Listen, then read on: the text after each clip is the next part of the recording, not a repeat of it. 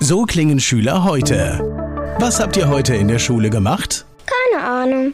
Und so klingt der Speedlearner. Was habt ihr heute in der Schule gemacht? Heute haben wir sehr viel über Afrika gelernt. Soll ich bei den ägyptischen Pharaonen anfangen und bei den Zulu-Kriegen aufhören? Oder interessiert es dich in Wirklichkeit gar nicht? Speedlearning für bessere Noten. Wie wir vom Hoffnungslerner zum Speedlearner werden. Jetzt überall im Buchhandel. Speedlearning. Und jetzt öffnen wir das 11. Türchen an unserem Adventskalender.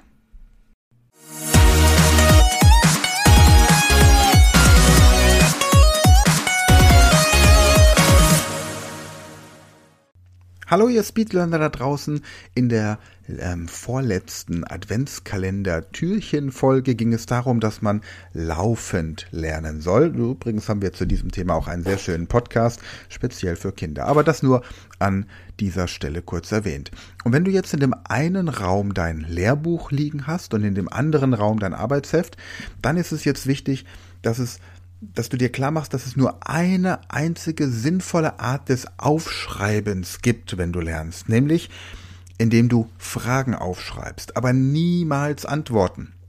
Die Antworten stehen doch schon in deinem Buch oder irgendwo im Internet. Die brauchst du doch nicht von deinem Buch auf ein weiteres Buch, nämlich dein Arbeitsbuch oder dein Arbeitsheft oder dein PC, dein Tablet, wo auch immer du es hinschreibst, zu übertragen. Das ist doch Quatsch. Du musst doch die Antworten in deinen Kopf bekommen. Also schreibst du dir in dein Arbeitsbuch Fragen. Zum Beispiel die Frage, wenn du eben eine Fremdsprache lernst, die Frage, was bedeutet to distinguish auf Deutsch? Und das schreibst du drüben in dein Arbeitsbuch. Oder du schreibst auf, welche Unterschiede gibt es zwischen dem glatten und dem rauen endoplasmatischen Retikulum?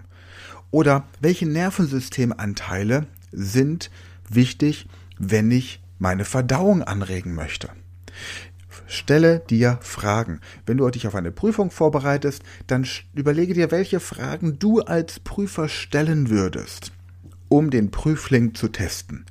Wenn du es extrem haben möchtest, dann stell dir vor, dass der Prüfer sich vorgenommen hat, nur dich durchfallen zu lassen bei dieser Prüfung. Welche Fragen müsste er stellen, dass es ihm gelingt?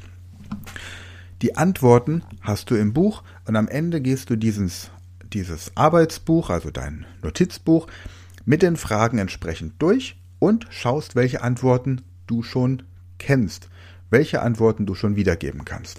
Das ist die einzig sinnvolle Art und Weise, um beim Lernen mit Aufschreiben zu arbeiten. Und dabei ist es egal, ob du das in ein Heft überträgst, diese Fragen, oder auf Karteikarten oder was auch immer. Probier es aus und spüre den Erfolg. Das war eine neue Folge der Podcast-Reihe Speedlearning, die Erfolgstechniken für dich und dein Leben. Und wenn du auch Teil der großen Speedlearning-Community werden möchtest, dann gehe jetzt auf unsere Website speedlearning.school, registriere dich und werde Speedlearner.